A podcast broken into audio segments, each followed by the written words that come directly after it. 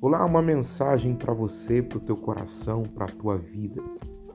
A passagem de Lucas diz que Jesus chega para Pedro e diz: Eu roguei por você.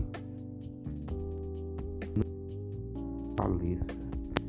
Que palavra, que coisa mais linda é poder ver o cuidado de Jesus sobre a vida de Pedro. Pedro iria passar por uma grande crise porque ele negaria Jesus três vezes mas o próprio Senhor estava afirmando a ele: Eu intercedi por você para você não desistir. A palavra de Jesus gera em nós convicção, certeza.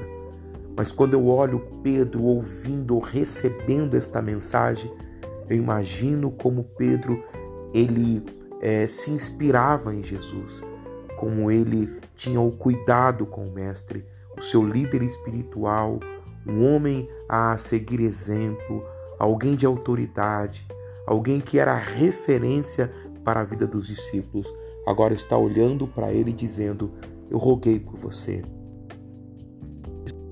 É tão intenso isso nas nossas vidas que, ao olhar e a pensar desta forma, eu imagino quantas vezes o Senhor Jesus já liberou palavras sobre as nossas vidas e foram por causa das palavras liberadas do Mestre que nós não desistimos e avançamos, conquistamos, passamos pelas provações, passamos pelas dificuldades, mas a palavra dele nos motivou a continuar e a nunca desistir.